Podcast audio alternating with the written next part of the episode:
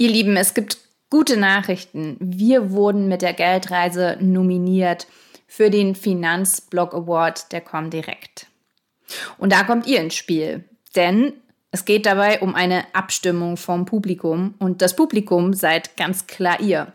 Deswegen würden wir uns super freuen, wenn ihr uns eure Stimme gebt. Geht dafür einfach auf die Seite vom Finanzblog Award und klickt dort auf Finanztipp Geldreise, um uns eure Stimme zu geben. Wir werden natürlich auch auf Insta nochmal darauf hinweisen, wo ihr da genau hin müsst und dass ihr für uns abstimmen könnt. Das wäre einfach so mega, wenn wir als Geldreise-Community alle den Preis holen würden. Also Leute, abstimmen, abstimmen, abstimmen und natürlich weitererzählen an Tante, Opa, Oma, Familie, Mutter, ich weiß nicht, Freundin, Hund, kann ich abstimmen. Aber sonst, genau, an alle. Wahnsinn, das ist schon unsere 30. Folge. Wie schnell uh. wir auf unserer Geldreise vorankommen. Wir freuen uns, dass wir immer mehr Geldreisende werden. Immer mehr von euch hören unseren Podcast und auch auf Instagram wächst unsere Community immer mehr. Ein guter Zeitpunkt, um ein Zwischenfazit zu ziehen. Heute geht es darum, wo wir aktuell stehen bei unseren Finanzen. Hinter welchem Punkt unserer Geldreise können wir mittlerweile einen Haken setzen? Was ist noch offen? Wo wollen wir den Mist hin? Und welche neuen Geldthemen haben sich für uns ergeben, die wir vielleicht vorher noch gar nicht auf unserer Karte hatten? Und ganz nebenbei fassen wir nochmal die wichtigsten Punkte der vergangenen Folgen zusammen, damit ihr auch für euch selbst nochmal überprüfen könnt, wie gut ihr bereits auf eurer ganz persönlichen Geldreise unterwegs seid. Also wo habt ihr schon Haken dran oder vielleicht, wenn ihr irgendwo einen Haken noch nicht gemacht habt, woran liegt es? Und sollte es daran liegen, dass ihr noch Fragen habt oder einfach mehr zu einem Thema wissen wollt, dann wie immer fragt uns. Ihr wisst ja, wir sind Freundinnen davon, so lange zu fragen, bis wir es verstanden haben.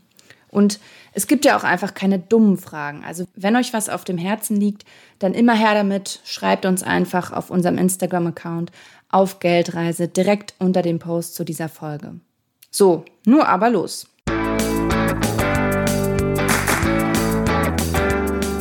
Auf Geldreise, der Finanztipp-Podcast für Frauen mit Anja und Annika. Hallo, ihr Lieben. Hallo. Heute gewähren wir euch mal wieder einen etwas tieferen Einblick in unsere Finanzen. Was wir alles geschafft haben, wo wir gut oder vielleicht noch nicht ganz so gut aufgestellt sind und wo wir auf unserer Geldreise noch einen kleinen Zwischenstopp einlegen wollen.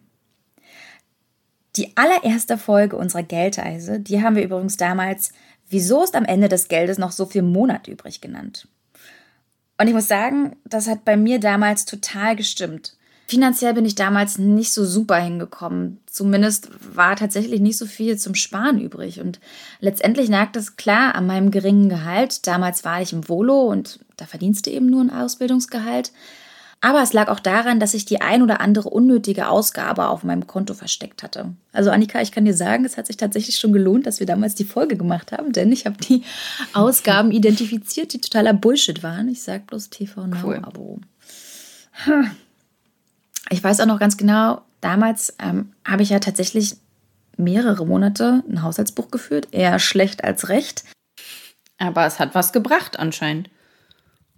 Ja, klar. Denn was ich festgestellt habe, war, dass meine Fixkosten mehr als 50 Prozent meines Einkommens ausmachen. Und Faustregel, liebe Leute, ist, nicht mehr als 50 Prozent vom Nettoeinkommen für die Fixkosten ausgeben. Und ich finde, die 50 Prozent sind schon ein ganz schöner Batzen. Aber zum Glück gibt es ja so ein paar Stellschrauben, die wir drehen können. Ich sage bloß entweder Gehalt steigern oder aber mal Verträge checken, optimieren, zusammenlegen. Und ein bisschen was haben wir auf unserer Geldreise ja schon gemacht. Trotzdem finde ich, ist der Anfang unserer Geldreise auch ein super Einstieg für diese Folge. Annika, ich weiß noch, du meintest damals, dass du eigentlich ganz gut unterwegs bist mit deinen Finanzen. Wie sieht es denn aber aktuell bei dir aus? Hat sich da was verändert? Ich denke da so an deinen Kredit fürs Haus. Ja, also ich fühle mich ganz wohl mit meinen Finanzen, muss ich sagen. Also ich habe gemerkt schon auch in unserer Geldreise, dass ich eigentlich ganz gut aufgestellt bin. Also meine Ein- und Ausgaben habe ich im Griff, aber das liegt auch einfach daran, du weißt ja, aus Nachhaltigkeitsgründen kaufe ich eh kaum was und da fühlt sich der Notgroschen dann quasi von ganz allein. Was ich aber nochmal gemacht habe, natürlich, ist mir meine Ausgaben nochmal doch genauer anzusehen und da dann tatsächlich nochmal zu optimieren Ähm, und ja, natürlich aus dem Grund heraus, weil ich ja jetzt den Hauskredit abzahle und ich habe einfach keinen Bock für irgendwas jetzt unnötig Geld rauszuhauen, was ich ja auch einfach ins Darlehen stecken könnte. Und wo hast du optimiert? Also bei meiner Gemüsekiste. Oh, und zwar, ja. Erzähl mal. Und zwar habe ich da ein bisschen runtergeschraubt. Also ich habe irgendwann gemerkt, dass ich ehrlich gesagt gar nicht wirklich alles immer so easy verbrauchen kann, was da drin ist. Und dann habe ich mal geguckt. Ich habe dafür immer 84 Euro im Monat bezahlt. Und irgendwann habe ich gesagt, hey, ich würde gerne noch eine halbe haben. Die kostet dann halt 42 Euro. Ich habe dann also das mal aufs Jahr hochgerechnet. Ich habe eine satte Ersparnis von 500 Euro im Jahr. Und ich finde, das ist auch nochmal so ein Trick. Also auf den Monat betrachtet denken wir ja oft, das ist jetzt gar nicht so viel. Aber Kleinvieh macht eben auch Mist. Und deswegen ist es ganz sinnvoll, auch die monatlichen Kosten nochmal aufs Jahr hochzurechnen. Aber ich will an der Stelle auch nicht sagen, dass ihr euch jetzt nichts mehr gönnen sollt und alle eure Ausgaben irgendwie No-Go sind. Ja, ich sag bloß buy that damn Latte. Genau, das meine ich. Also wenn ihr auf den Coffee to go nicht verzichten wollt, dann gönnt euch den einfach. Ausgaben kürzen ist ja schön und gut, aber bitte nur da, wo es wirklich Sinn macht und denkt dran, das ist ganz wichtig, gönnt euch ab und an was. Denn wofür haben wir Geld, wenn nicht, um uns auch das Leben schön zu machen? Ich finde tatsächlich nichts schlimmer, als das Gefühl zu haben, nur für die Rente zu arbeiten. Also damit meine ich, alles, was ich verdiene, einfach mal in die Altersvorsorge reinstecken zu müssen, weil mir die Angst im Nacken sitzt, ich könnte später mal finanziell richtig schlecht dastehen. Mhm. Und weißt du was? Ich hatte tatsächlich zwischenzeitlich auf unserer Geldreise genau das Gefühl. Und das hat sich richtig scheiße angefühlt. Mhm, Glaube ich. Klar, es lag auch, lag auch daran, dass ich noch nicht so viel vorzuweisen habe oder hatte auf unserer Geldreise bisher. Und, und deswegen hat sich das Gefühl nochmal potenziert. Und ich dachte mir, geil, ich gehe auf Arbeit und verdiene Geld und gebe das nicht aus für, für schöne Sachen, sondern äh, stecke das gleich mal in, in meine Altersvorsorge, genauso wie, wie eben beschrieben. Mhm. Also richtig ätzend. Aber auf der anderen Seite war es irgendwie auch dann doch ganz gut, weil es hat mich tatsächlich angetrieben, mich auf die Sparplan- und Depotsuche zu begeben und da auch wirklich nochmal mehr hinterher zu sein. Ist zwar ab und an mal ein bisschen schwierig, weil mehr Zeit habe ich ja trotzdem nicht dafür. Aber das war nochmal so ein kleiner Push. Und du hast mich im Nacken, ist auch mhm. anstrengend mhm. wahrscheinlich. Ja, und, ganz ehrlich, wie du es ja auch schon richtig gesagt hast, ne? ich will mir im Hier und Jetzt das Leben schön machen und es muss trotzdem möglich sein, fürs Alter vorzusorgen. Also Urlaub muss drin sein und ja, vielleicht auch noch ein bisschen mehr auf meiner Bucketlist. Da steht nämlich unter anderem auch, dass ich gerne mal auf jedem Kontinent gewesen sein will und mhm. das auf jeden Fall bitte doch vor dem Rentenalter. Welche fehlen denn noch? Welche Kontinente? Tja, traurigerweise fast alle. okay, Europa hast du aber schon mal. ja, ja, Europa habe ich schon mehrfach einen Check hinter gemacht, aber der Rest, ähm, ja, eigentlich war mal für, für dieses Jahr Amerika geplant, aber naja, da kam da so ein bisschen was dazwischen. Mhm. Egal, kommen wir mal zurück zum Thema. Was mich bei dir interessieren würde, spürst du eigentlich wegen deinem Haus eine krasse finanzielle Mehrbelastung? Ja, also ich habe schon mehr Ausgaben, die mit dem Haus zu tun haben. Wir haben ja auch eine Bestandsimmobilie gekauft, also so ein altes Haus aus den 30ern. Tatsächlich, Anja, das habe ich dir, glaube ich, gar nicht erzählt. Oben ist da mal eine Brandbombe anscheinend durchs Dach geflogen und wir haben da jede Menge, äh, doch, wir haben da jede Menge angekohlte Dachbalken gefunden. Das ist schon irre. Und wir hatten letztens auch eine kleine Bombe im Garten. Was? ja, eine alte, aber ja, kann man dann den Kampfmittelräumdienst anrufen, der kommt dann. Ich, ich wollte gerade sagen, ein. habt ihr gemacht, ne? Ja, haben wir gemacht. okay, aber zurück zum Thema. Also du hörst schon, die Umbaumaßnahmen bleiben dann auch nicht aus.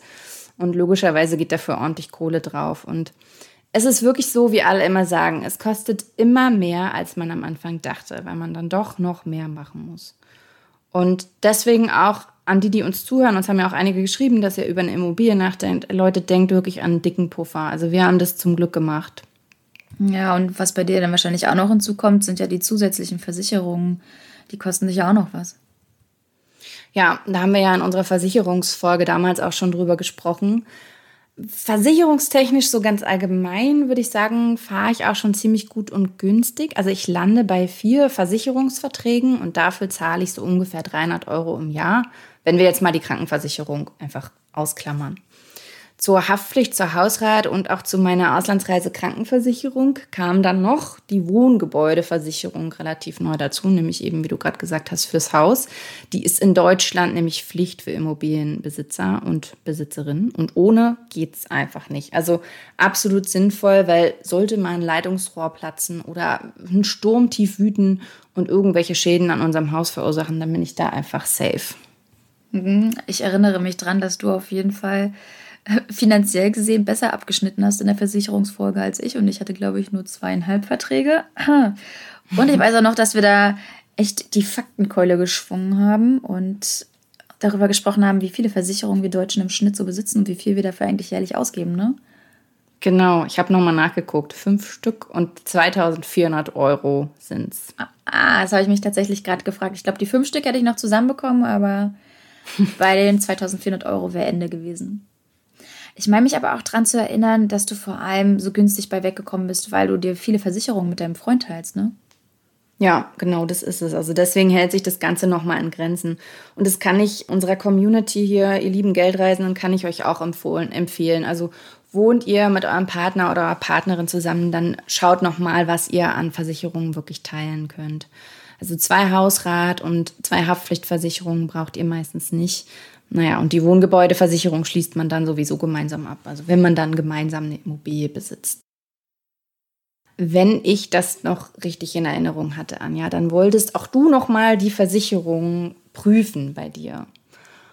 Übrigens, wer es nochmal nachhören möchte, die Versicherungsfolge ist die Folge 11.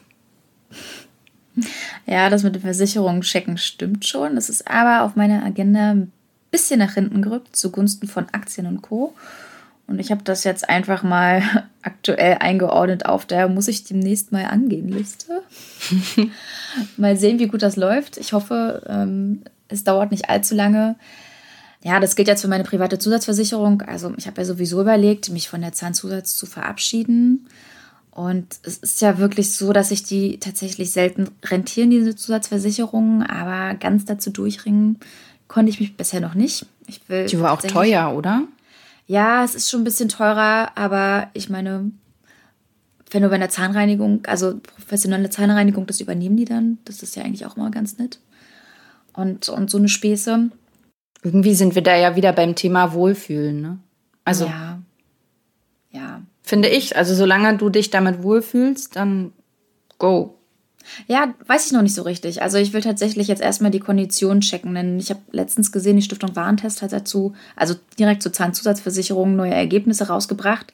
Da kommt meine Versicherung ganz gut weg, aber ich habe schon gesehen, dass es was Besseres gibt für sehr viel weniger ah, Geld. Cooler. Mhm. Ja, und deswegen mal sehen, wenn ich da noch ein bisschen was einsparen kann. Ich gucke mal, ob, mir das der, äh, ob der Aufwand mir das wert ist. Ja, und BU ist ja auch noch so ein Thema, aber da bin ich aktuell in der Podcast-Folge dran und deswegen bin ich dann demnächst auch noch mal ein bisschen schlauer und weiß hoffentlich, ob ich mir noch eine Berufsunfähigkeitsversicherung zulege und wie ich am besten eine gute finde. Ein Punkt, der bei dir ja noch versicherungstechnisch offen war, ist ja die Risikolebensversicherung, ne? Mit Nein, der du und dein Freund darüber euch spreche ich nicht. absichern wolltet. Habe ich den Punkt erwischt, ja? Ja klar, die ist noch offen. Oh Mann, Anja, mein Kopf war in den letzten Monaten mit so vielen Dingen beschäftigt und naja. Also ich merke gerade, so eine richtige Ausrede habe ich nicht parat. Vielleicht musst du mir da einfach nochmal in den Hintern treten. Kommen wir schnell zu dir. Also wo stehst du auf deiner Geldreise? Sehr schön, Annika. Gut übergleitet. Aber pass auf, ich würde sagen, ich übernehme ab jetzt einfach mal den Part, dass ich dir da wirklich ordentlich in den Hintern trete. Oh und erinnere dich dran. Ja. Und erhöhe auch gleich mal den Druck, indem ich sage, äh, wir machen da auf jeden Fall eine Folge zu. Ding, ding, ding. Okay, ja, ich komme da nicht raus. Eigentlich ist es ja wirklich so, Risikolebensversicherung ist ja nicht nur interessant für Hausbesitzer, sondern ja eigentlich auch für mich. Ich könnte ja auch mal überlegen, ob ich als Mama ähm, eine Lebensversicherung ähm, abschließe, damit mein Kind hoffentlich abgesichert ist, wenn mal wirklich was passieren sollte. Mhm. Also auch eine Risikoleben, ne, wäre das dann? Genau, richtig. Damit weißt du aber auf jeden Fall schon mal, was ich nicht habe, nämlich eine Risikolebensversicherung. Da bin ich genauso schlecht aufgestellt wie du. Trotzdem sieht es aber auf meiner Liste schon ein bisschen besser aus. Ja, wann kommen denn jetzt die Positivbeispiele? Ja, jetzt kommen sie. nee. Ja, damit. Also, worauf ich tatsächlich ziemlich stolz bin, ist, dass ich endlich meinen Notgroschen gefüllt habe. Ich muss aber sagen, uh. Corona sei Dank. Ganz ehrlich, so blöd die Corona-Zeit war und auch immer noch ist, meinem Geldbeutel hat sie echt gut getan. Und ich habe jetzt meine drei Nettogehälter zusammen für schlechte Zeiten. Und dank, ich glaube, von vor zwei, drei Folgen ähm, habe ich sogar jetzt auf einem separaten Tagesgeldkonto. Das haben wir ja auch nochmal in Angriff genommen. Folge 26, das Tagesgeldkonto. Wo bist denn du jetzt final gelandet? Okay, ich helfe deine Erinnerung nochmal auf die Sprünge, Annika. Ja, oh, hast du das ähm, in der ähm, Folge schon gesagt? Oh. Ja, natürlich oh, habe ich das gesagt. Also für Annika und auch für diejenigen von euch, die es gerne mal wieder ganz genau wissen wollen. Ich habe mich für ein Konto bei der niederländischen Leaseplan-Bank entschieden. Und falls ihr da nochmal reinhören wollt, warum ausgerechnet die, was da die wichtigen Fragen sind, die wir uns vorab stellen sollten, dann hört mal in Folge 26 rein. Ein gutes Tagesgeldkonto finden heißt die. Mhm. Vielleicht an der Stelle noch mal kurz zum Notgroschen. Also bevor wir mit der Geldanlage loslegen, sollte eben unser Notgroschen gefüllt sein. Zwei bis drei Nettogehälter sind da Pflicht und am besten einfach aufs Tagesgeldkonto damit. Da gibt es da noch ein bisschen was an Zinsen und es hilft auch einfach, sich besser zu disziplinieren, um eben nicht in Versuchung zu geraten, doch mal an das Ersparte für schlechte Zeiten zu gehen. Und ohne Notgroschen laufen wir einfach Gefahr, in den Dispo zu rutschen, wenn wir zum Beispiel einen Kühlschrank haben, der nicht mehr funktioniert. Oder wenn wir, bei mir zum Beispiel, wenn mein Fahrrad kaputt gehen würde, mit dem ich jeden Tag zur Arbeit fahre, dann müsste ich ja dafür Geld ausgeben, was ich nicht habe, wenn ich diesen Notgroschen nicht habe. Und das heißt, ich müsste ja in den Dispo gehen, würde Schulden machen, dafür noch extra Zinsen zahlen. Nicht so cool, deswegen Notgroschen. Hm. Ja, Anja, du meintest, dein Notgroschen ist jetzt aufgebaut. Sehr cool. Das war auch sicher ganz hilfreich bei dir, dass du jetzt kein Ausbildungsgehalt mehr hast, oder?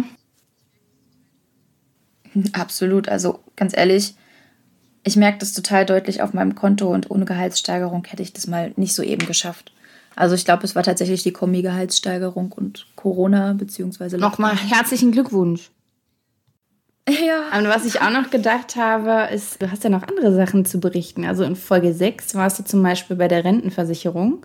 Und ich weiß noch genau, du hast gesagt, du kamst mit einem fetten Grinsen im Gesicht aus dem Termin. Und hast erzählt, ah. dass du auch gleich noch einen Folgetermin gemacht hast. Und zwar für die Kontenklärung. Für alle, die die Folge nicht gehört haben, ich erkläre mal kurz, was das ist. Die Rentenversicherung speichert alle relevanten Zeiten, die zur Berechnung unserer späteren Rente herangezogen werden. Und dazu gehören dann Beschäftigungszeiten, also unsere Berufsstationen. Aber nur natürlich, wenn wir währenddessen in die Rentenkasse eingezahlt haben. Aber auch sowas wie Elternzeit oder Zeiten, in denen wir Angehörige pflegen. Und haben wir Lücken in unserem Rentenkonto, dann ist es nicht so gut. Das kann dann nämlich weniger Rente bedeuten. Und deshalb gibt es eben diese gerade erwähnte Kontenklärung. Hattest du den Termin dafür mittlerweile oder ist da eigentlich Corona dazwischen gekommen? Nee, Corona ist nicht dazwischen gekommen. Ich hatte den tatsächlich noch Anfang des Jahres.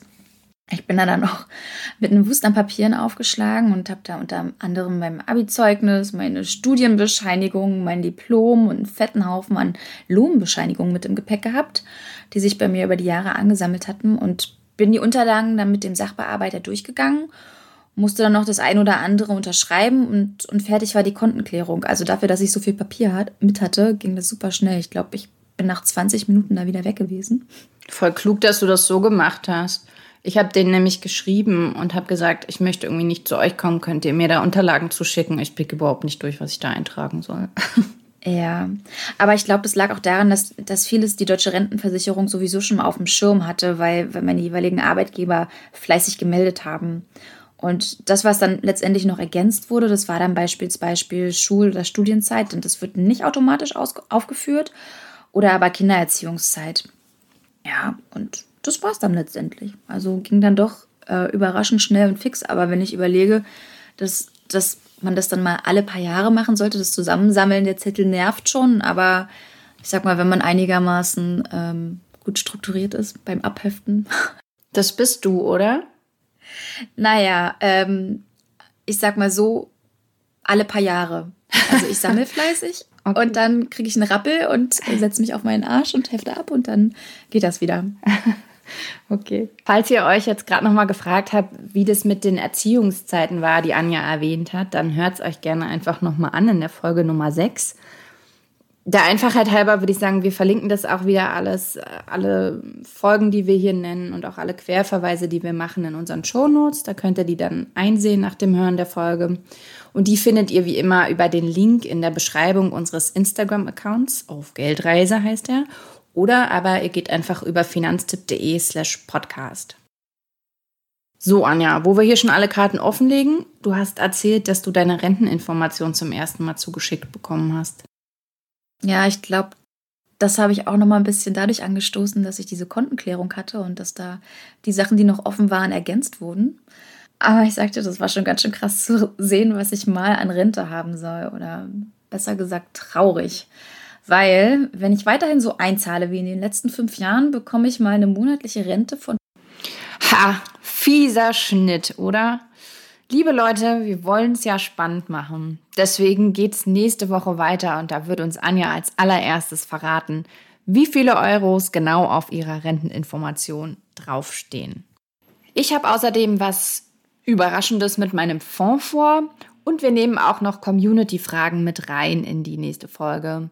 Und zwar haben wir da eine zum Thema Elterngeld und noch eine ganz spannende zum Thema ETF und Immobilie. Brauche ich als Frau zur Absicherung auch noch einen ETF, wenn ich schon eine Immobilie habe? Das alles gibt's nächste Woche. Bis dahin, genießt das schöne sommerliche Wetter. Ciao!